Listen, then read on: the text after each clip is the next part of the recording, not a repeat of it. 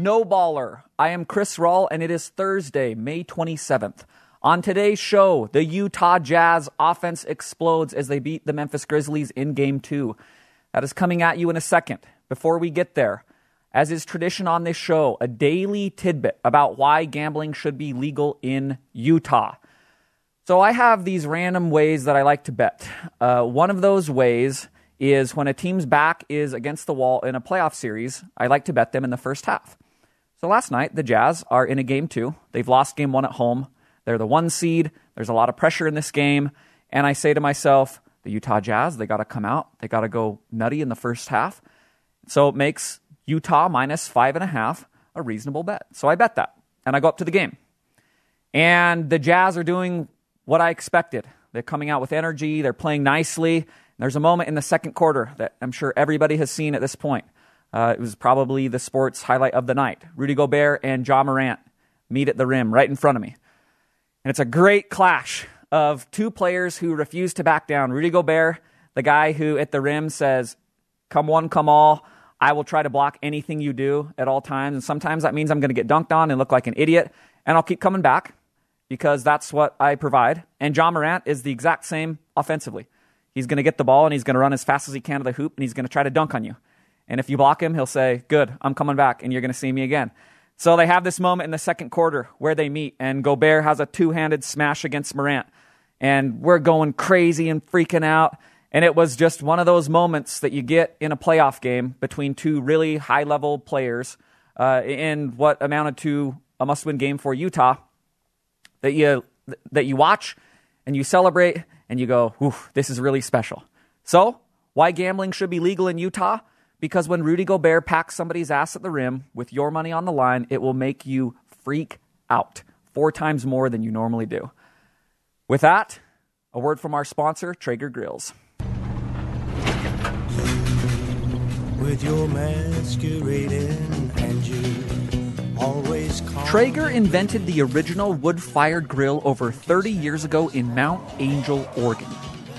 They continue to lead the industry as the world's number one selling wood fired grill, perfected by decades of mastering the craft of wood fired cooking. You can find out more at TraegerGrills.com. The Utah Jazz lost game one to the Grizzlies on Sunday night.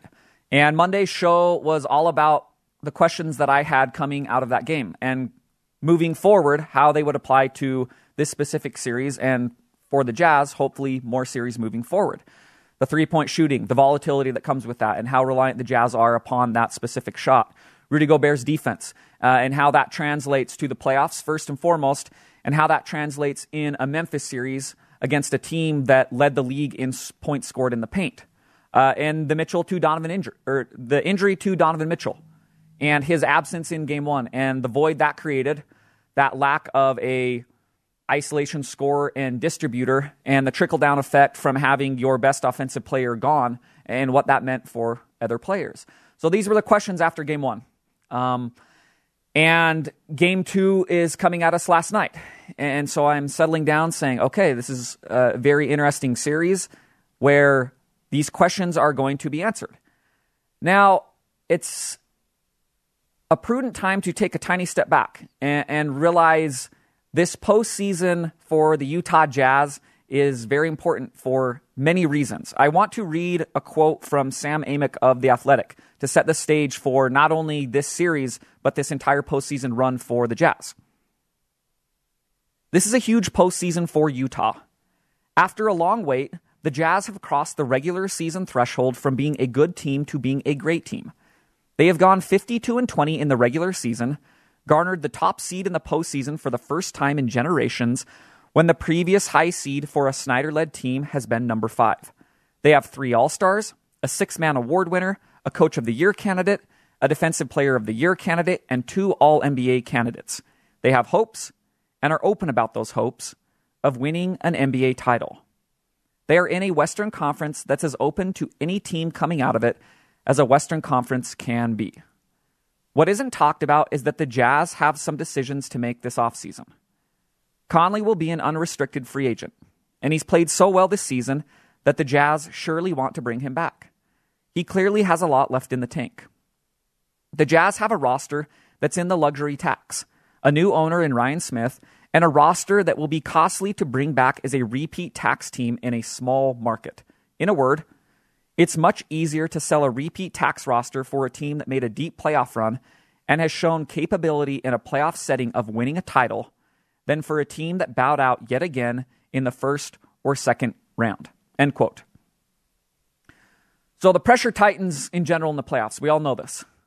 And every so often, a team will be in a situation like Utah is, where the pressure is even more so because not only are they playing for this season and a championship, something that this franchise has never won, but they're playing for the future of this specific team. Uh, they're currently in the luxury tax. And, and as Amick says, it's hard to bring back a team repeatedly that's in the luxury tax, which increases your penalty against the salary cap, in a small market when you are not having playoff success that speaks to the idea that this is a championship contender, which we haven't really felt Utah is in the past. They've had great teams, they've had great playoff runs uh, in the last few years, and as Mitchell and Gobert and Quinn Snyder have been there. But this is the first season that the fan base and the NBA world at large is starting to believe, you know what, with the right breaks, the right matchups, all the stuff that goes into uh, simple random chance, luck, injuries, that kind of stuff, with the right things in place there, this team is a championship contender. This is a very interesting part of the playoffs. One of the most fascinating things for me uh, when a team is playing not only for this season, but for future seasons. Uh, that's pressure. And it gets ratcheted up, especially after the Jazz lose game one because they're a big favorite and because now they don't have home court advantage and this scrappy, plucky Memphis Grizzlies team that myself included, a, a lot of fans looked at and said, ah, the Jazz should be able to roll them even without Mitchell. That wasn't the case in game one. So now the pressure, it ratchets it up. It ratchets up. And game two last night, the Jazz respond in a way you want uh, a team with championship aspirations to respond. They win 141 to 129. And there were a lot of things that I took away from the game sitting there in the crowd. The first thing was the return of Mitchell. Uh, there was all the murkiness that came with Donovan Mitchell's injury for the last month and change, in really how it played out between him and his own medical staff and the team medical staff going into game one, where we thought Mitchell was going to play. At the last second, Jazz stepped in and said, We don't feel comfortable. You're going to rest a few more days And there was kind of a butting of heads. Uh, and it seemed like an unnecessary distraction that the Jazz now are going to have to deal with. Uh, and just another thing thrown on top of this heaping pressure that the Jazz as an organization and the Jazz players are feeling as they try to play for a championship this year and for the future of this team together. So Mitchell returns last night. And he is the emotional shot in the arm that was needed. The dude who gets the loudest cheers in pregame when he's introduced, people are going crazy. Uh, the dude who comes out and within the first few possessions of the game drills his first three pointer, and people are on their feet and they're freaking out. And it's really hard to quantify the emotional boost provided to a team and a home crowd when a player of his caliber returns. Uh, it's just, it, it's almost impossible to quantify. You feel it when you're there, you feel it watching it at home. And the void that Mitchell filled as a scorer and as a creator, that was only part of the puzzle last night. It was just that emotional boost that comes from, hey, I wasn't here in game one, and people were on pins and needles and nervous about what this series is going to be. It's fine. I'm here. I'm going to score 25 points in 26 minutes. I'm going to shoot 5 for 10 from 3 something the Jazz couldn't do, period, in game one. And, and I'm going to show the offensive leadership that I've shown throughout my tenure with the Jazz. That's what Donovan Mitchell brings back in game one. Uh, and that was immediately clear from the opening tip. Just the simple ability to shoot pull up threes and to slice and dice around the court. That's what Mitchell provides. That's what the Jazz need. Uh, the limited time, I, I, don't think that was too much to worry about. It seems like the Jazz were being a little more cautious in just throwing him back into the fire and expecting him to play 40 minutes. And I liked a lot of what I saw from him last night. So something to monitor moving forward with the injury, but the first signs of, of him and what he's contributing to this team, even in a limited capacity, uh, they're good. So the real story of the game is not Mitchell's return from injury. That's the boost, that's the shot in the arm. But the substance of the game was Mike Conley, who was everything the Utah Jazz could have hoped for when it comes to a pick and roll master, uh, the, the maestro who conducts the orchestra, who puts everybody in the correct place on every single possession, and then is playing at such an advanced uh, mental level that he always correctly determines when he needs to score, when he needs to distribute. Conley finishes with 20 points. He's 8 for 16 from the field. He's 3 for 5 from 3. He's got a career high 15 assists. And I was sitting with my friend and just constantly remarking back and forth. We were just saying, it's astounding watching Conley with the ball in his hands and the level with which he reads a defense continually over and over. They can bring different looks, they can do different things, and Conley always seems like he's a step of a step ahead of, of what the defense is trying to do. He understands when an extra defender comes, swing a pass because you have a four on three elsewhere. He understands when he's got something, somebody who can't stick in front of him, it's time to go to the rim uh, and either do the floater or flip something to Gobert for a dunk or throw it cross court for a three. It was Conley at his apex. It was what the Jazz thought they were trading for two off seasons ago when they acquired him. What he had shown for years and years in Memphis, the team that he's now playing. And that Conley wasn't there last year. You know, he, he went through injuries. He went through maybe an awkward on court fit, maybe an uncomfortability with playing in a new city with a new franchise and a new system. And maybe just simple aging. Uh, it made him look a, a little bit worse than he was. And we never really saw that Conley at any point last year. This year's been the opposite. In the regular season, when he's played, he's been one of the most impactful players for the Jazz. He has been what the Jazz wanted uh, when they've seen Donovan Mitchell blossom that secondary scorer and creator who can take over the game in spurts. And that was really pertinent last night because, again, Mitchell's playing 26 minutes. He's coming off an injury. And it's a lot to ask a player to say, jump back into the fire of a playoff series, a must win game two, give us 40 minutes and score 35 points and give us eight assists. That's a lot to ask. And Conley knows that. And so Conley steps up and says, I got this, you know. Mitchell's taking a lot of pressure off of me because now I have that secondary scoring creator and we can work in unison, in balance together with one another. And so Mitchell's going to get his 25. He's going to shoot 50% from three on 10 threes. And I'm going to take over the rest of the game. And I'm going to conduct this offense in a way that Mitchell and Conley both can. And when the Jazz are at their peak, those two are doing that at the highest level. It's uh, you take your turn and set up the offense and go, I'll take my turn. And the defense can't really game plan for that. It's too hard. There's too much stress being placed by the simple fact of multiple scores and creators, Gobert sitting a pick, and people who are willing and able to shoot threes spacing out the court. That's what the Jazz had last night. That's why they score 141 points. That's why their offense at times was virtually unstoppable. It's why they scored at least 36 points in three separate quarters in last night's game. A lot of that comes from how Mike Conley was playing and the system and the structure that the Jazz had put in place to allow him to succeed. So Conley is the offensive takeaway for me. Uh, he was superb. He was outstanding.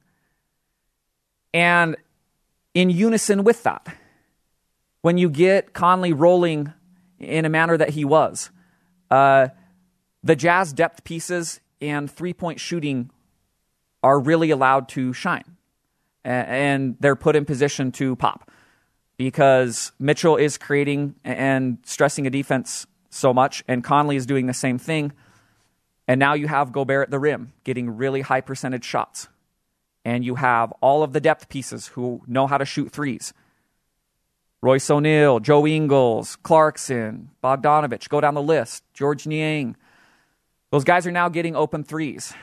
Uh, game one, the Jazz were 12 for 47 from three. It was the story of the game for them on offense. It's why they lost. Uh, it's the volatility that's built into the three point shot, as I discussed in the show about game one. And game two was the polar opposite. It's this roller coaster that you're going to ride as a Jazz fan throughout these playoffs. Um, they're 19 for 39 in game two. seven more made threes on eight less threes attempted. And you had depth scoring. Seven different players hit double figures. Conley, Mitchell, already talked about them. Gobert scores 21, Bogdanovich 18, Clarkson 16, O'Neale and Ingles both with 14. As the team's going 13 or 19 for 39 from 3, you have that coming from a lot of different areas. You have O'Neale 4 for 6, you have Ingles 3 for 3, Conley's 3 for 5, Mitchell's 5 for 10 as I stated, Niang's 2 for 4. You have it coming from a lot of areas.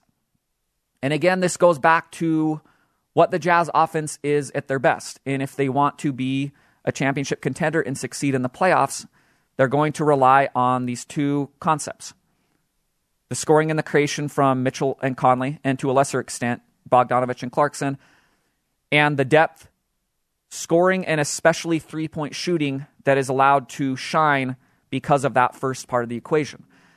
Last night, that's what we're getting. Uh, and, and on a night like that, the Jazz are really, really tough to beat. It's hard to beat a team that goes 19 for 39 from three. Um, it's almost impossible if they combine that with any level of defense or any level of attacking the rim and getting free throws or, or just scoring in the paint in general. Memphis goes 8 for 23 from three. So the Jazz outscore them by 33 points from the three point line. As I talked about after game one, the Jazz have made a living this regular season creating a differential between how many points they're getting from the three point line versus their opposition. On average, you know, in the regular season, they're getting 15 to 18 extra points per game from the three point line. And the other team has to make that up somewhere. And it's not going to be as mathematically efficient as the Jazz if they are shooting a reasonable percentage from three. And 19 for 39, nearly 50% clip. That's almost impossible to beat. So, welcome to life as a three point shooting team. And again, this is a high point, and we're going to see a low point. Maybe next game, who knows? It's just this it's a big wave that goes up and down and up and down when you rely on the three point shot this much. We've seen it in the past with the Houston Rockets in the playoffs. One game, they're world beaters, and they look like no one on earth can touch them because they make 22 threes and they run the other team out of the gym. And the next night, they shoot seven for 40, and they look like the worst offense on planet Earth. That's what we're seeing with the Jazz. And that's what they have to know. Hey, stay emotionally stable. You're going to have games like game one, you're going to go 12 for 47, or you're going to shoot worse, um, and you'll probably lose those games. It's all right. You come back the next game, you stick to the game plan, you get those same shots, and you trust in the fact that you got a lot of good shooters on your roster. And if you shoot enough, those open shots will fall sooner rather than later. That's what we get in game two. Game three, who the hell knows? The rest of the series, who the hell knows? It's just something to always be aware of and to monitor. Sometimes it can be as simple as this team made a lot of threes in this game and they won, and, and the next game they missed almost all of their threes and they didn't. Uh, that's the Jazz. That's how they're constructed, and it's something to pay attention to as we move forward in this series and in the playoffs. So, the last thing from this game, and to me, the most interesting part of the series moving forward, and one I wasn't fully prepared for. It's the defense of the Utah Jazz around, and specifically Rudy Gobert, who is the defense of the Utah Jazz. I guess that's a redundancy. Uh, against Memphis's ability to score in the restricted area. As I mentioned, they led the league in points in the paint. That is where Memphis wants to go. They are not a high volume three point shooting team. They're not a super efficient three point shooting team. And in an NBA that kind of skews that way, Memphis has made a living and made the playoffs on their ability to get into the paint and shoot free throws and shoot at a high percentage right there in the restricted area. The number one area that Gobert has shown this is my turf, and I'm going to affect everything that happens here. And so you have a strength on strength clash. And in game one, Memphis really took it to Utah. They outscored him 62 to 42 in the paint. And Gobert struggled when he was on the court. He fouled out. He played 25 minutes.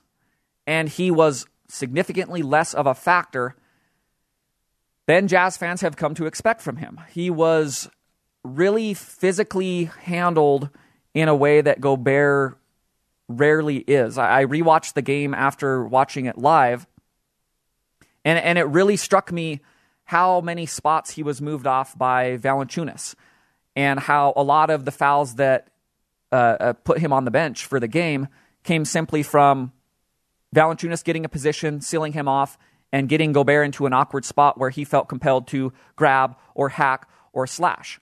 Uh, and to me, it looked like simple. You just need to be better at this thing. Uh, call it hustle. Call it keeping your wits about you and understanding angles and where you need to be on the floor. It just seemed like one of those things. And so, coming out of game one, the question is, how do you respond if you're Gobert? You're the centerpiece of the Jazz defense, and all of the accolades that come your way in the regular season, they go directly to you.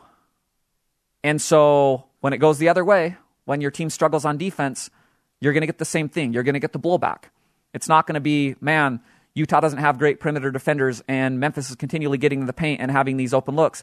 It's going to be on Gobert. You have to take both of those sides. If you want to give Gobert all of the props for being the backbone of the defense, he's going to have to take the blowback when the Jazz don't play up to their standards on defense.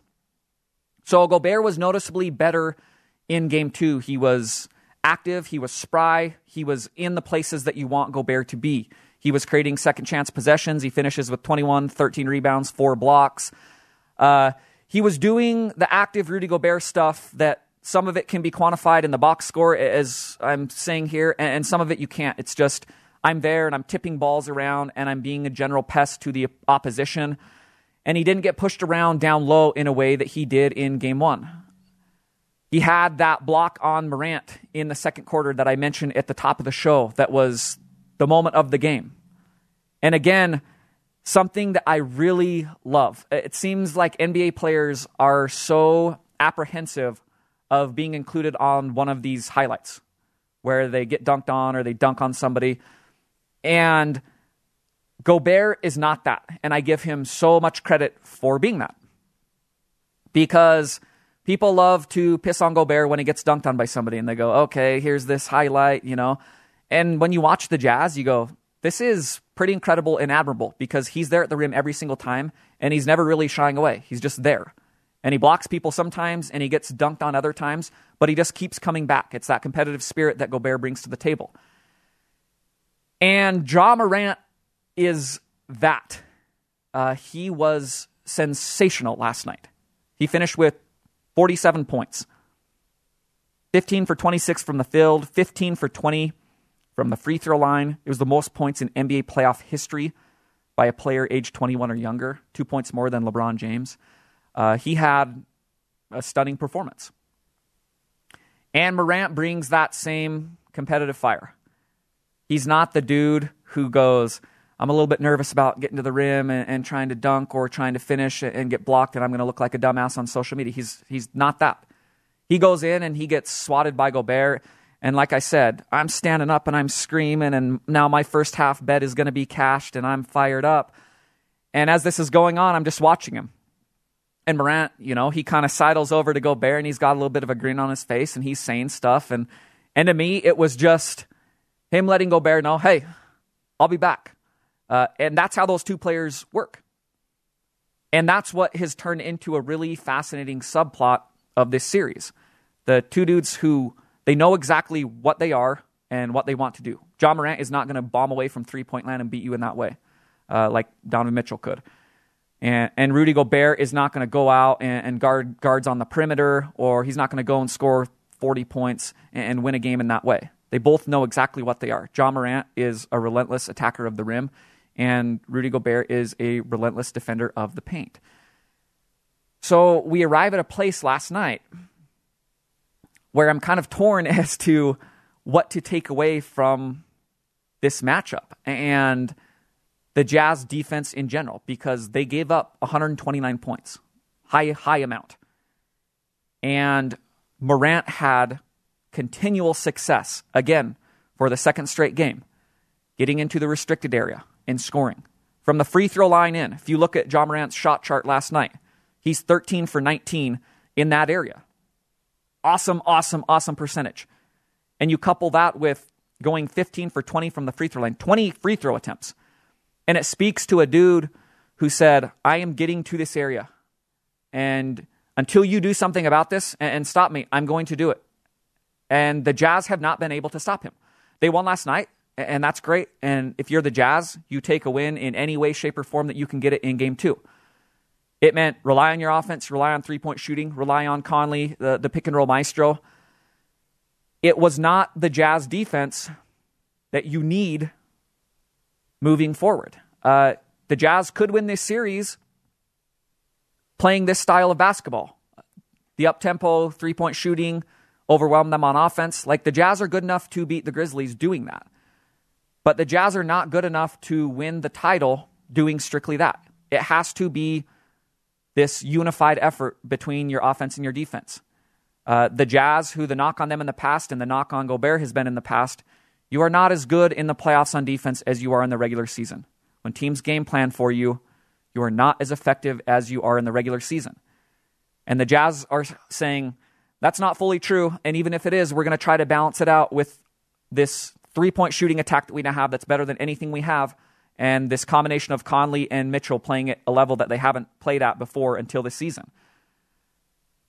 The Jazz defense, which means Rudy Gobert, versus Ja Morant and this Memphis Grizzlies relentless attack on the paint. Valanciunas there.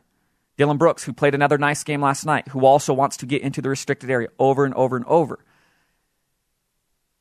It speaks to a series that is going to be a lot tighter and a lot more worrisome for the Jazz than we originally thought. Because through two games, Memphis has had continual success doing what they want to do get to the paint and score, get to the free throw line and score. They've done it for two straight games.